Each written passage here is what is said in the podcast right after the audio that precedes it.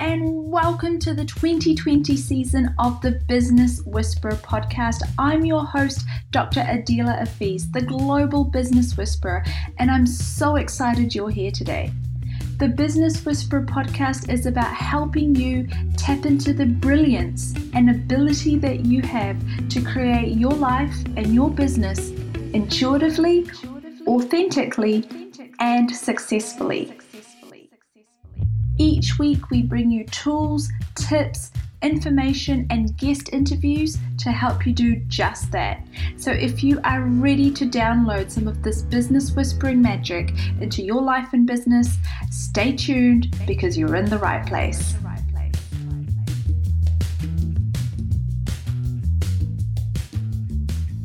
Hello, Business Whisperers, and welcome to today's loved up episode of the Business Whisperer podcast. I'm your host, Dr. Adila Afiz, and today we are speaking with Nicole Gibson, who is the founder of a movement called Love Out Loud. Now, Nicole is known internationally as an award winning social entrepreneur, but she prefers to be seen as an unstoppable messenger of love and human potential.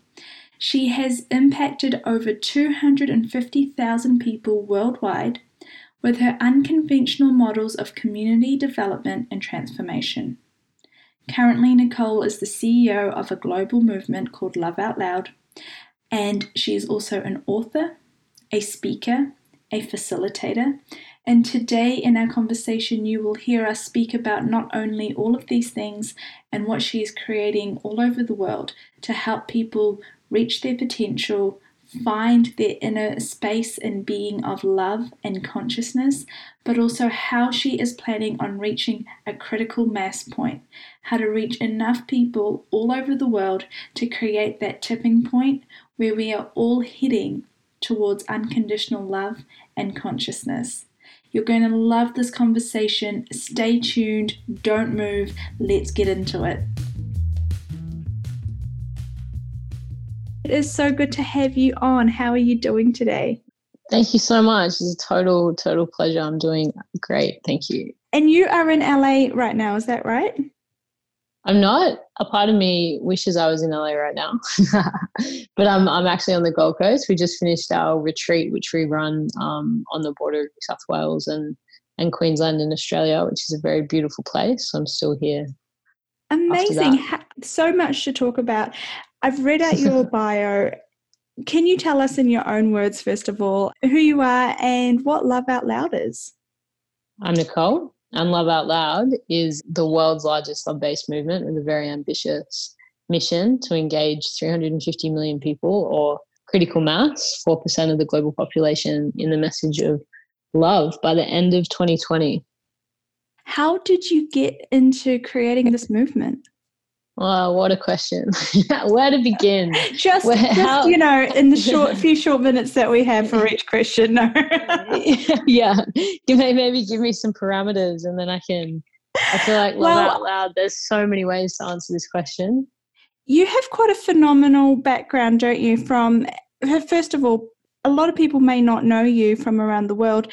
Uh, tell us how old you are, what your background is, and how you kind of got from leaving high school to where you are now? So I'm 26 now, and it's definitely been a pretty huge adventure in the past past 10 years. I grew up between the UK and Australia, always traveled a lot. Was a pretty different kid, I would say, hyper creative and didn't really understand the schooling system. I went to a lot of different schools, about 10 different schools in the time that I was at school. Um, but left a mainstream school when I was 14 to pursue performance and did that uh, three years full time when most students would have been in their equivalent of, of high school. That was my high school equivalent. And through that time, really had so much opportunity. And I sort of consider it the best and the worst years of my life. So much opportunity, so much creativity, but also no one was educating me on, on how to deal, I guess, with, with the pressures and the stresses that came with being a performer and wanting to pursue a life in in that way. And the impact that that had on my mental health was was quite critical. So in so in so many ways it was quite a dark period, but I was pursuing what my dream was at the same time. And coming out of that, I had a lot of perspective, long story short, around I guess priorities, what was important, what I feel each human being needs to learn and understand in order to live a healthy and fulfilled life. Because what that experience really taught me was we can be given you know our wildest dreams on a silver platter but if we don't love ourselves if we don't believe we're deserving of it it won't stick which really commenced my journey into creating my first organization which was a mental health charity based here in australia with a very different approach to mental health. The approach was all around community and building community and having the conversations that people were too afraid to have fundamentally, which 10 years ago was was a pretty radical thing to be doing. Hey, there might be cultural, environmental reasons why we're experiencing a mental health epidemic. It might all it might not all just be biological. And let's have a let's open up a conversation and embrace a deeper level of vulnerability, which was the approach, which was a pretty out there thing to be doing 10 years ago before there were sort of celebrities and I guess politicians and, and people speaking openly, awareness campaigns about mental health. This was before all of that. And you and that took me on wild adventures. and you would have been quite young as well. So here you are with this radical approach and talking about being vulnerable and looking at these major social impacts to mental health. And was that challenging? Was it hard to get people to take you seriously or get on board with what you were trying to do? Yeah, I look back. It's funny, I look back now and I think surely that existed, but I think I was just so committed to the vision that in a way I was sort of like beautifully naive to that. I guess I had some awareness that it was there, but there was really the fire in me and my awareness around the importance of it through my own lived experience and realizing that I wasn't the only person who had felt those things. And really, I understood how preventable it is. The the pain not, might not be preventable, but the suffering is 100% preventable. And the isolation that I experienced was 100% preventable as well. And because I knew that on a very deep level in myself, yeah, my drive to want to give that to others was so there that even when people did show up with resistance or, or judgment or I guess negativity, I just use that as as fuel to keep going, really. Wow. And so what happened next? so the first major campaign we ran as a foundation. Actually, I enrolled in uni straight after I graduated from the Performance Academy and I was majoring in marketing consumer psychology. And I remember sitting in one of my first marketing lecturers, uh, my, my first marketing lecture, sorry. And they, in so many words, were saying, in order to motivate a consumer, you need to essentially sell them the idea that they're not whole and then introduce the idea that your product or your service will will complete them in so many words.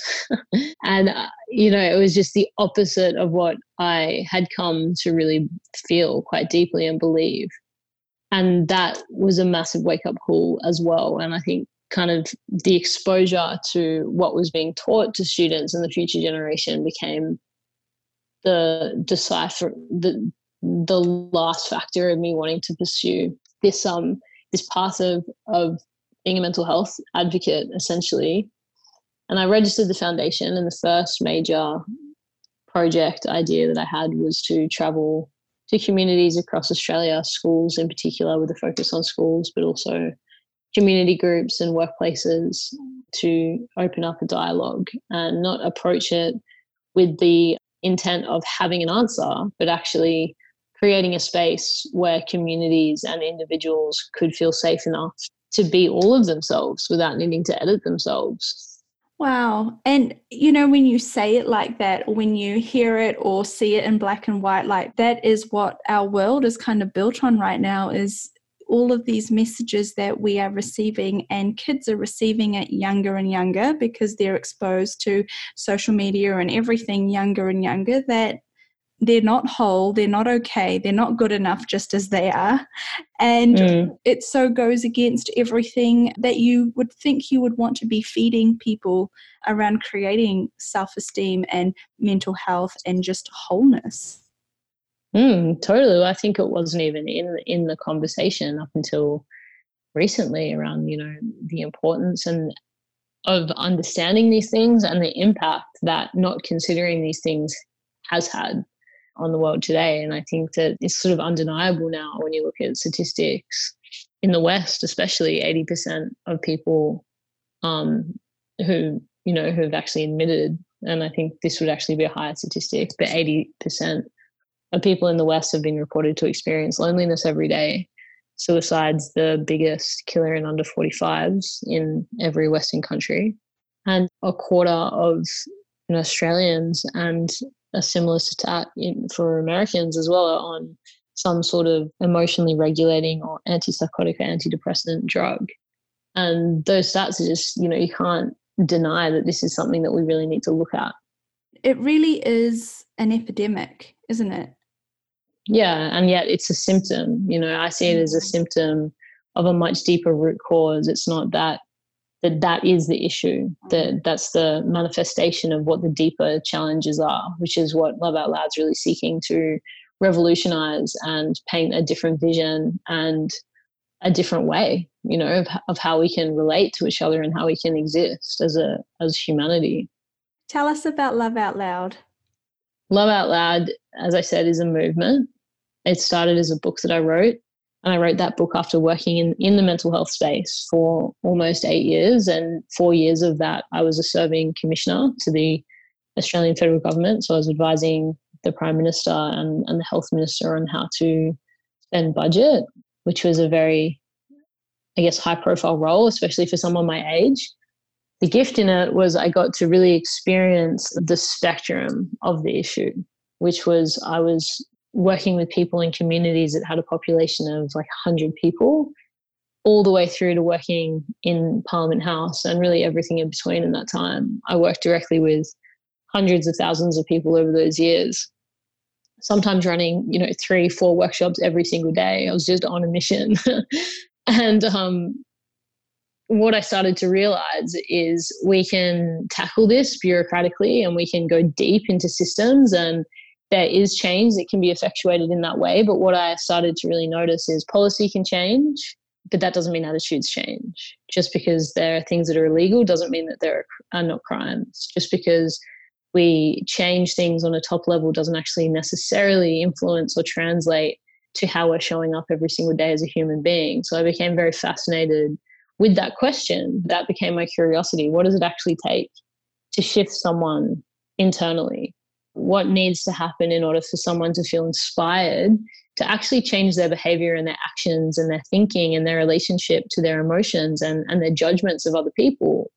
What is that going to take? What became very clear to me was i don't believe that that change can happen purely through bureaucratic systems. It needs to happen in a far more humanistic way and it needs to be demonstrated. What I started to notice working with a lot of those leaders was actually that vulnerability is not demonstrated.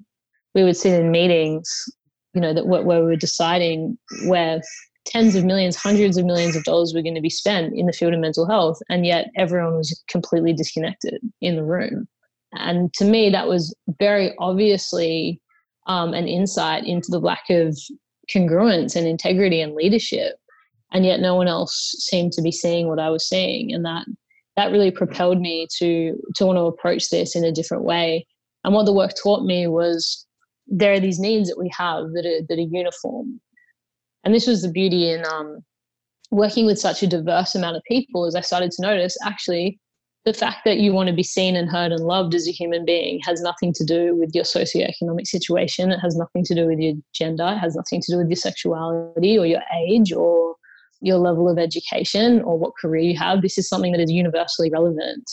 And it really needs to be the foundations in which everything else grows. Unless we feel acknowledged and we feel safe and we feel appreciated as a human being, you know, we can put anything on top of those broken foundations, but it won't mean anything until those foundations are really congruent and, and solid. And it seems like it should be common sense and yet it, it's not common practice. So my thinking behind the book was how do I make this accessible? How do I make this relatable? How I how do I make this so fucking simple, excuse my French, that every single person can adopt it no matter where, you know, no matter where they're from or who they are. And was that um, book that you wrote initially aimed at millennials? It was. And what was really interesting, so the tagline on the book originally was Love Out Loud and Millennials, and Millennials was in brackets, so we didn't want to make it exclusive.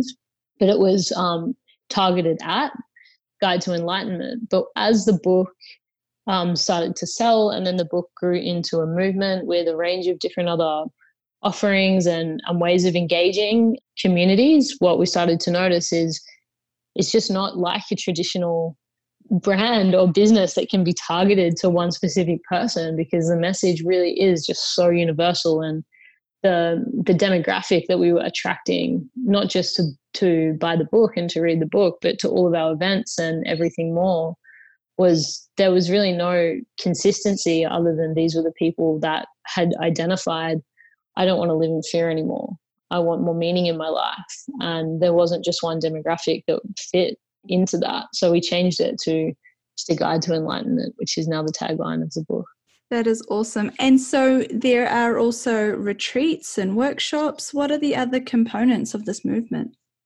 We're launching some pretty exciting things into 2020. So engaging influencers and celebrities and ambassadors and launching a um, a full suite of, of merchandise, which will become its own brand, which I'm pretty excited about. We're wanting to make Love Out Loud something that's really accessible to everyone, to a mainstream audience. I think it's time that, you know, this message of love and kindness became cool, became, you know, uh, something that people truly want to stand by and, and decide. And yeah, all of our thinking is around how do we minimize the barriers? How do we minimize the barriers for men? How do we minimize the barriers for teenagers? How do we minimize um, any of those biases or judgments, which is really interesting thinking growing a movement.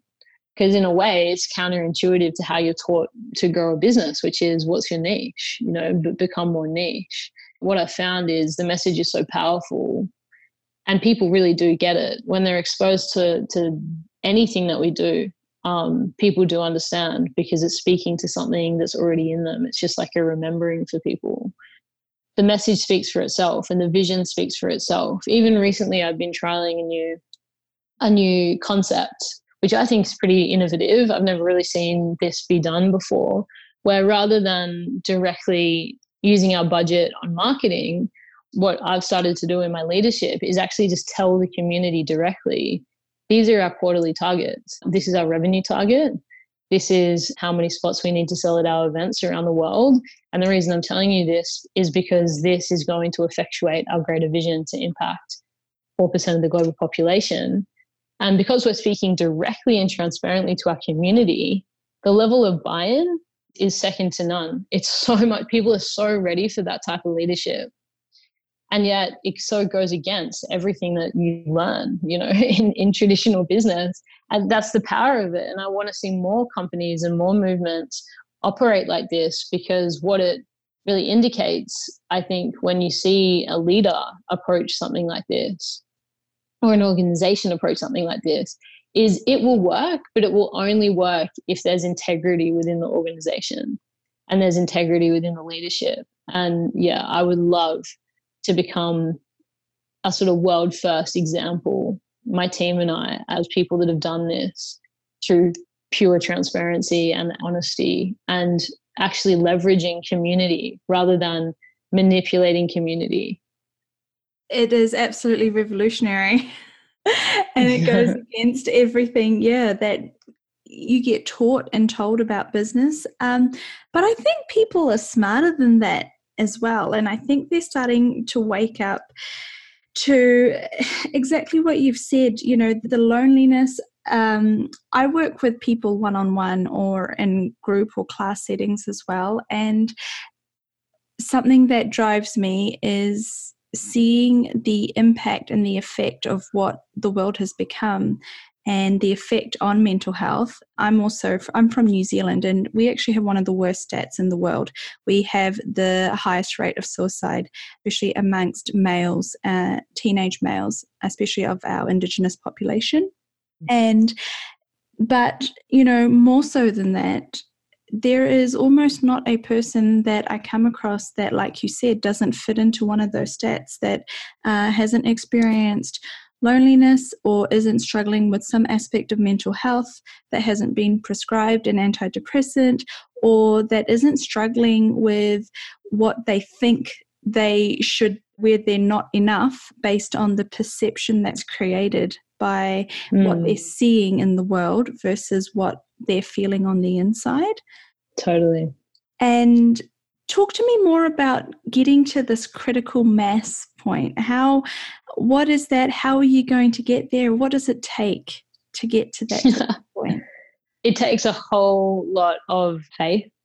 it takes an everyday commitment to checking in with with my own capacity to believe you know and, and i won't go to woo woo with it because there is some hardline there's a lot of hardline strategy around how we're going to approach that target but really a lot of it comes down to for me in my own thinking i guess around it is that anything really is possible and when i was actually sharing this on a podcast just the other day the way i see intention and focus is when you have a futuristic goal that you're working towards or an intention that you're working towards.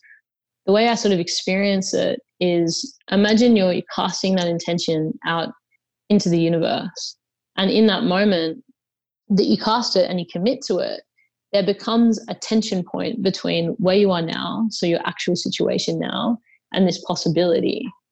And what starts to happen when you dream in this really big way is you've got to walk a journey to actually broaden your capacity to be the container, to be the condition in order to actualize that vision. So, what's going to start to happen is all of these things are going to be put in your way, these obstacles, these challenges. But rather than seeing them as a limitation, I really see them as um, this is what I need in order to grow. This is the level of resistance I need to grow in order for this vision to be actualized. And what it also starts to do is that intent to impact 350 million people by the end of next year is such a powerful, ambitious, bold statement that when I start to embody that now, which is really my practice, like for me, the practice is that vision is already real. Right now, that vision is already real. I'm just waiting for time to catch up. So it's informing the way that I show up presently. It informs how I speak on stage. It informs how I choose what it is I value, the people I spend time with, what it is I invest in, really becoming the embodiment of it in every single way. And it's pretty incredible when you start to dare to speak at that level and dream at that level. When I get up on stage and I speak, of course, saying something like that is going to attract a different sort of person to come and connect with me afterwards. There's a different um, set of doors that are open for me and opportunities that are open for me and what's so fascinating about taking on something like this and believe, choosing to believe that it's possible, and you know, as a leader, I'm worthy of, of leading something like that, is what it's made me realize is these opportunities, these profoundly powerful opportunities for collaboration, for growth are always right in front of us. But when we don't have the courage to actually speak into it, then it passes us by because you're not communicating clearly with the world when you start communicating clearly with what it is you actually want, it's always there, always there. The opportunity, the pathway is always there. But what the universe needs from us is the courage to be able to step fully into that. I couldn't agree more.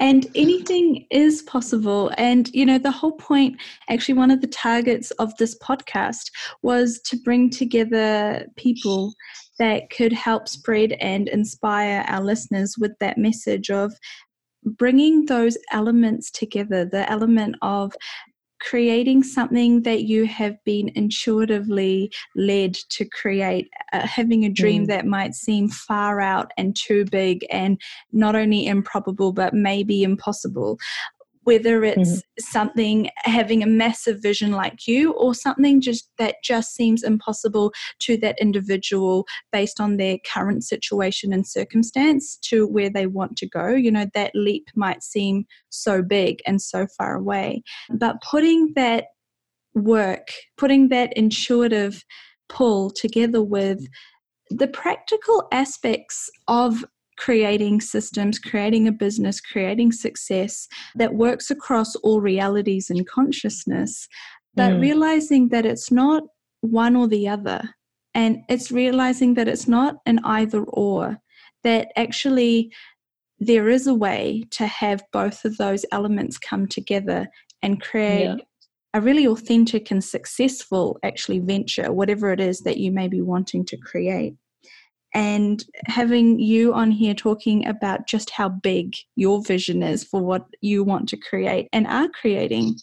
And every day that might begin with you just getting up and believing that it's possible and doing whatever it takes that you need to do that day to help bring that to actualization um, is probably what just a lot of people need to hear to help them realize that whatever it is that they're struggling with is also possible. Yeah, well, we don't need to know the how. You know, this is the thing is the intelligence, the intelligence, divine intelligence is so much smarter than us. And I think we often get so complacent. We want to we want to know exactly what our plan of attack is before we begin. And what the challenges are in that is we're forever going to be limited by our current um, level of knowledge. You know, did, did I know how to do did I know how to create this vision when I started Love Out Loud a year ago? Hell no. But in in trusting my heart and what my heart was truly desiring, which was impact through love at that at this level, through trusting that that was in me for a reason and that was in my heart for a reason, what the journey has done is start to inform me, inform my thinking. It started to draw in. I've created the space to draw in the right sort of people to collaborate with and the right opportunities to to start to nod out the how. And some of these experiences that I've had have just been so far beyond anything that I could have thought up. it's just been so far beyond what my logical mind would have even probably believed was possible. The synchronicities and the magic that sort of guided me along the path to me is how reality really does work. When we know the why and the what has a way of of happening and we don't always need to control the how. And I think actually we can become very debilitated in trying to control the how. I 100% agree with that. Where are you at in terms of with the number of people? Do you track your stats? Do you know where you're at in terms of reaching that 350 million people? We do track our stats, but the way that we're going to get to this number won't necessarily be, you know, 350 million people, for example, that go through our retreats. It's a hell of a lot of retreats. But a lot of it will be, um, and already has been, through our partnership with really big communities, communities like Mindvalley a couple of communities that are based out of the states that we've um, had some awesome collaborations with. It's through it's through that partnership that we can have hugely collective impact. And what it is we're bringing is something that we have value as an as an organization, as a movement, as non-competition. So we're only ever here to enhance and to bring our methodology and our way of um, viewing a philosophy of life and, and business to our collaborators and our partners in a way that's completely non-threatening to them and that allows us to scale in in really significant ways as well as working with the right sort of influencers um, and documentarians. I, I know that that will be a really big part of how this message continues to spread as well. Mm. But it's taken a lot of divergent thinking. Like it's not, at no point have we been able to find success in thinking, all right, how are we going to get 4% of the global population directly through our retreats?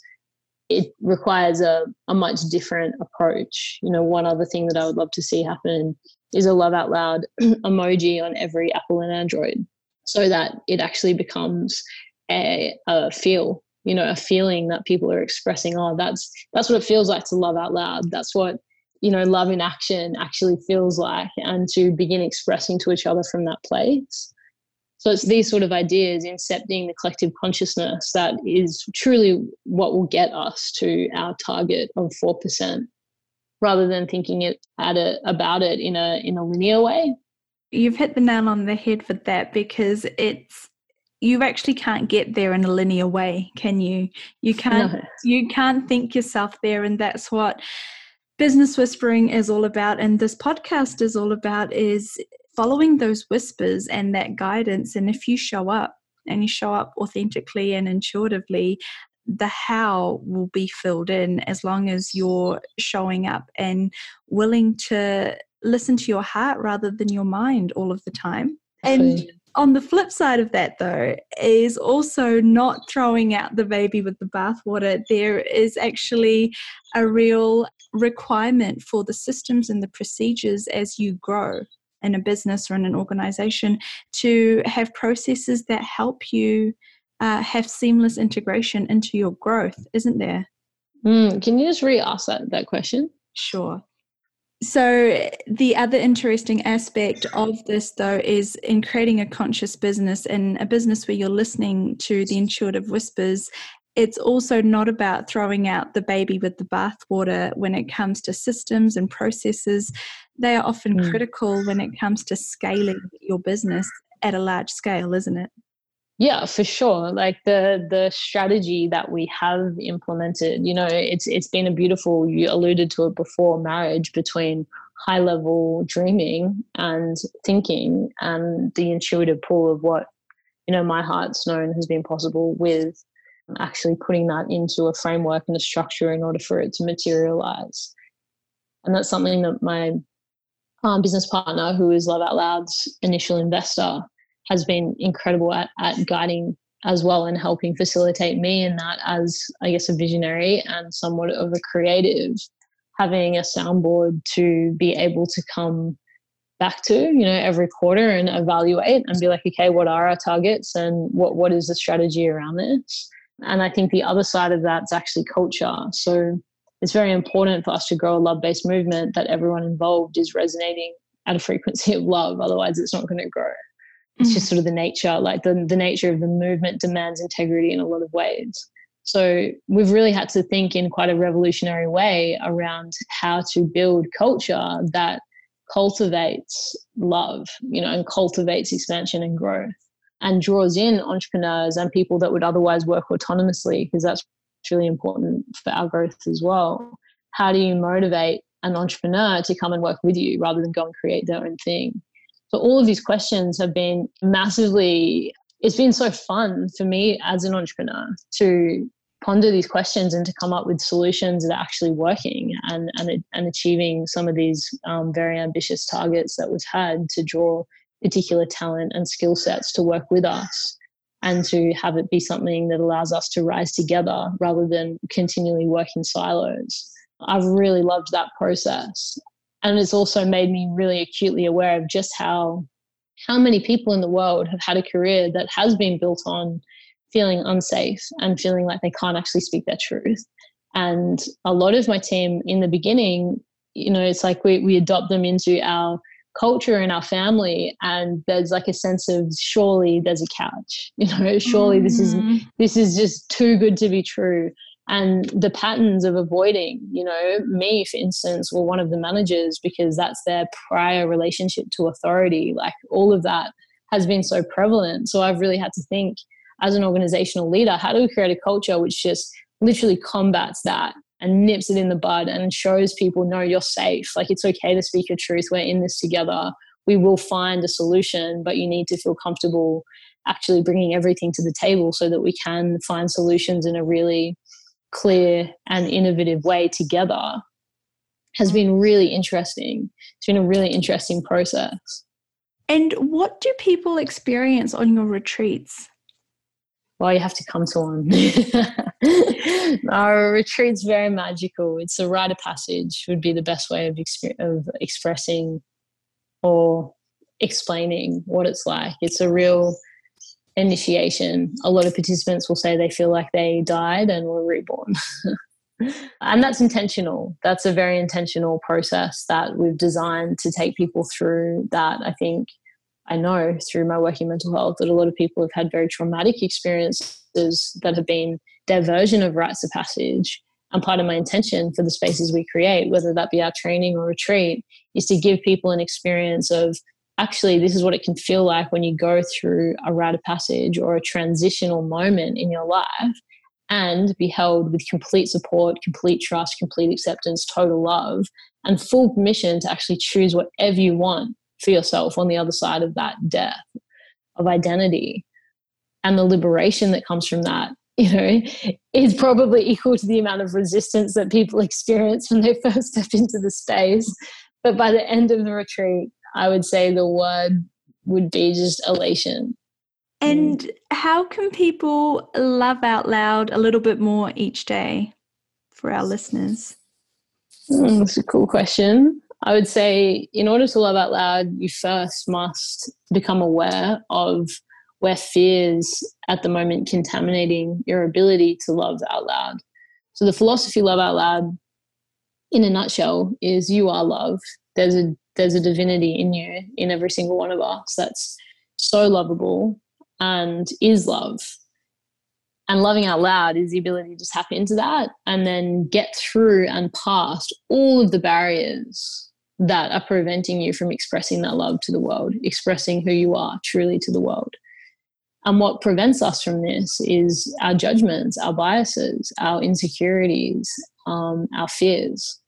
Love Out Loud breaks these things down in a way that it becomes easier to identify where, where fear is ruling your life and where love um, and what love actually feels like and what the path of, life, uh, of love looks like for you as an individual it simplifies it. You know, I think a lot of personal development has so many different elements and it can become, I found in my journey through development, a little bit convoluted and, and confusing. Whereas Love Out Loud breaks it down into in each moment, are you choosing love or are you choosing fear? If you're choosing fear, it's going to feel judgmental, it's going to feel separate, it's going to feel restrictive, it's going to um, limit your ability to be creative and to be imaginative. And they're actually symptoms of fear. So become familiar. Like, how do we know when we have a cold? We know because we understand the symptoms, right?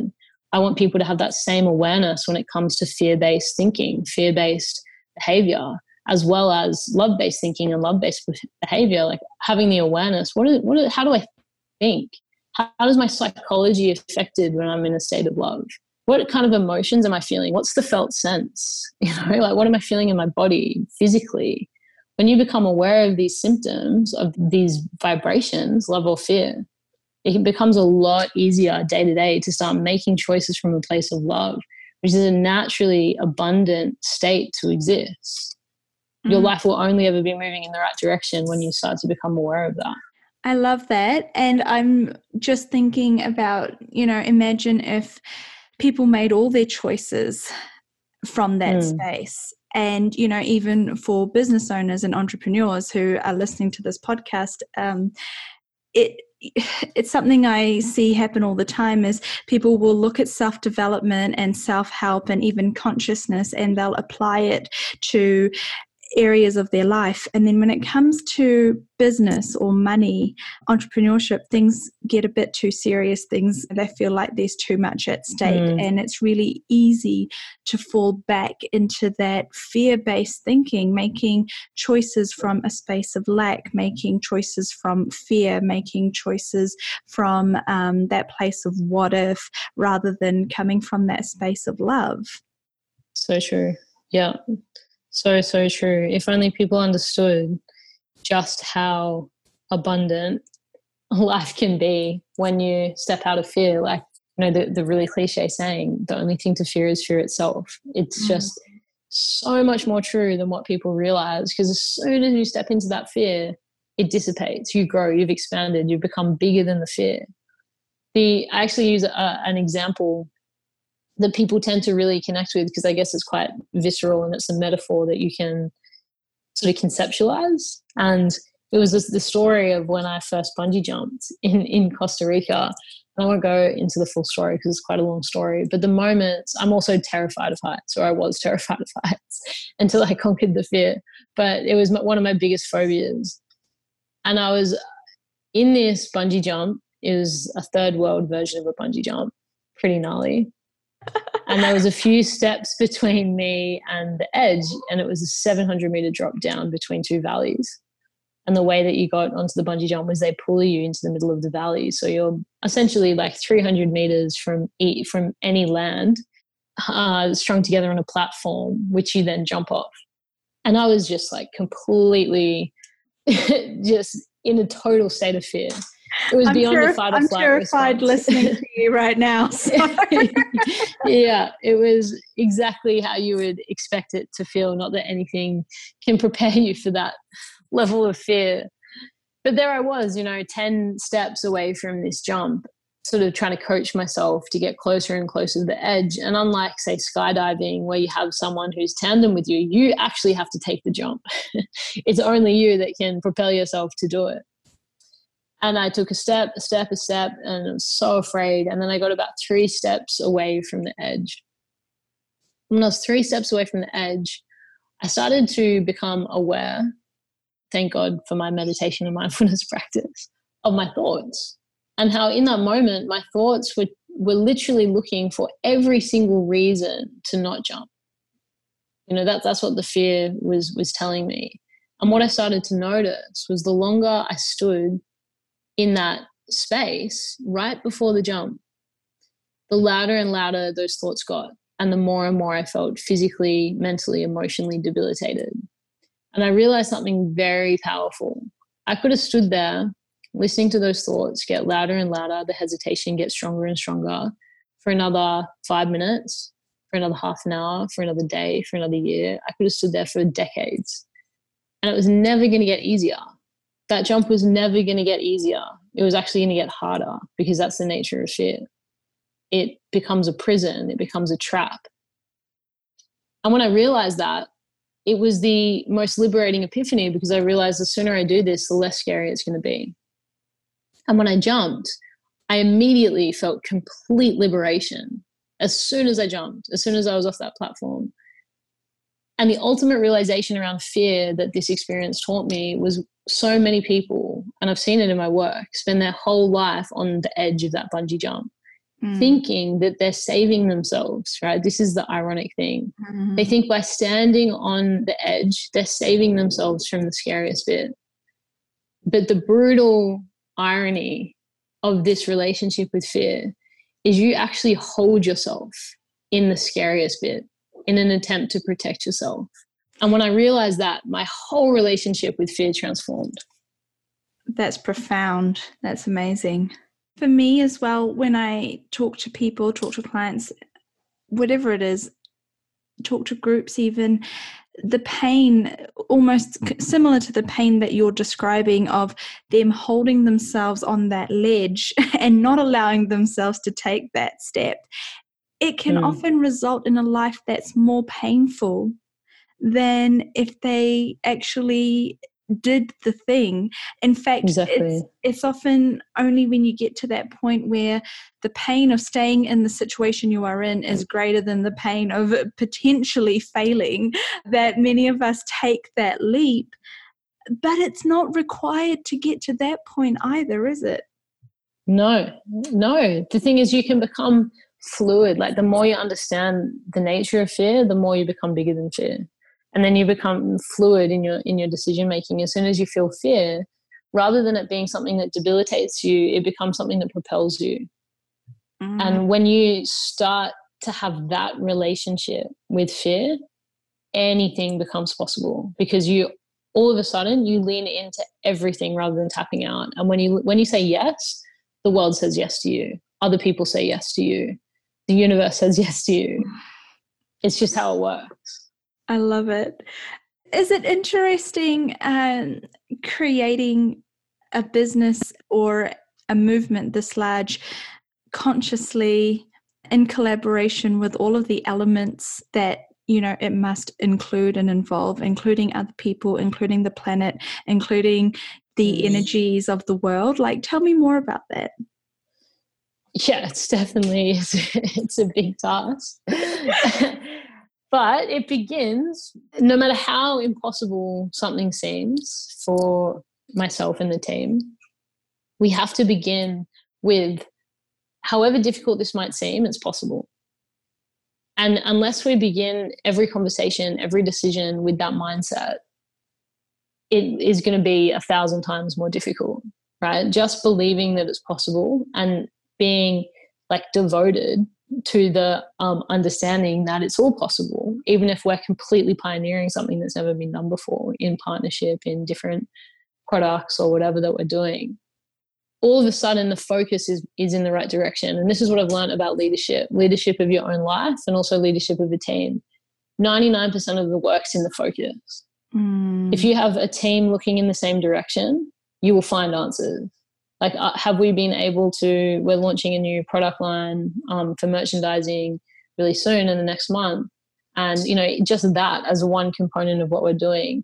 Finding uh, ethical company with ethical fabrics at a competitive cost so that we you know didn't have to um, increase our retail price for our consumer it's pretty challenging right it's quite a challenging thing to do especially at the quantity that this particular order is for this design yet because we approached and this is just one basic example it with this sort of thinking that meant that the team were having a different sort of conversation with providers, with suppliers, with with community, and these solutions become almost immediate, immediate and effortless because the communication is clear. You know, and it might not be in again that linear. We're going to find a provider that um, just does this for cheaper. It could become more divergent, like asking a supplier that's passionate about what we're doing to say have a profit share in what it is we're creating or to subsidize part of the cost to send his staff to our retreat. These are just basic examples once again. But when you think outside the box and you believe that it's possible and you have a solid focus and you're you're relentless in that focus you're not willing to negotiate on that focus and then you have a whole team of people who are equally committed to that these solutions become easier and easier and easier.